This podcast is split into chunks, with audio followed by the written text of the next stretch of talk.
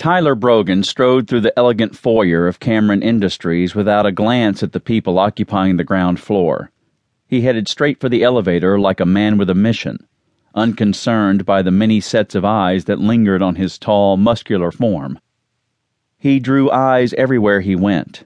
It used to bother him, but his experience in the corporate world had taught him to ignore the unwanted attention.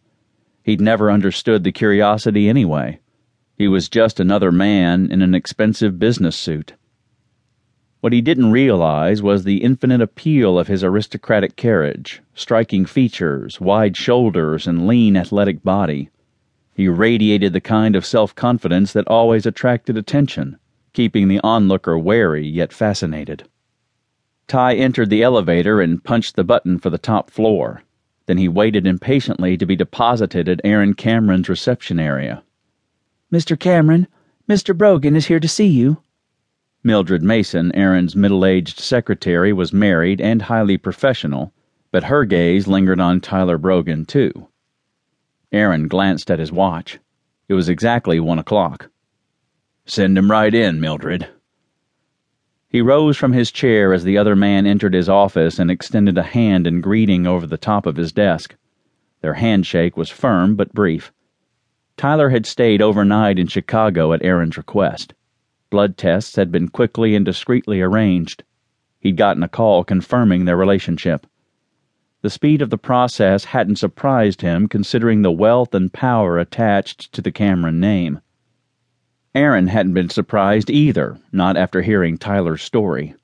He had a son. He'd spent a long, sleepless night battling a multitude of conflicting emotions fury at being denied his son self disgust for not being aware of Sarah's plight, and a slow dawning jubilation at her parting gift of love. As I told you last night, the tests were conclusive. You're my biological son. Tyler nodded but didn't say anything. He wanted to hear what Cameron had on his mind. Do you have any siblings? Aaron asked. He remembered Sarah had loved children and wanted a big family. He felt sure she'd sent her son to him for protective reasons, but he knew Tyler wouldn't appreciate the sentiment. I have two brothers and a sister. They're all single and living in our family home in California. You're close? Aaron prodded. He didn't like to think that his son had suffered the life of an outcast in his own home. Ty's three siblings shared a special relationship and many friends, but he'd never belonged to their elite crowd. Yes, we're close, but I've never had the same interests as my brothers and sister. I live alone, travel a lot, and don't see them much. Aaron nodded in understanding. Brogan was a loner. He could empathize. His own scientific thirst for knowledge and restless energy had driven him as a young man and left him little time for socializing. It was almost too much to absorb. He had a son, a man who was strong, intelligent, self assured. Yesterday, he'd wondered if Tyler was trying some kind of scam to gain money or power, but the younger man's attitude wasn't the least bit ingratiating. He didn't seem at all pleased with the idea of having him for a father. Before I came to Chicago to find you, Tyler told him in a low, even tone, I did some checking. Aaron smiled slightly, direct and honest. He admired that. You have a daughter, Ty continued tersely. Apparently, I have a half sister I didn't know existed until now. For the first time since their initial meeting, Aaron's expression became shuttered.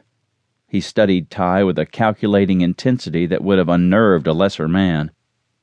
Was Tyler Brogan utterly trustworthy? Dare he share his most guarded secret?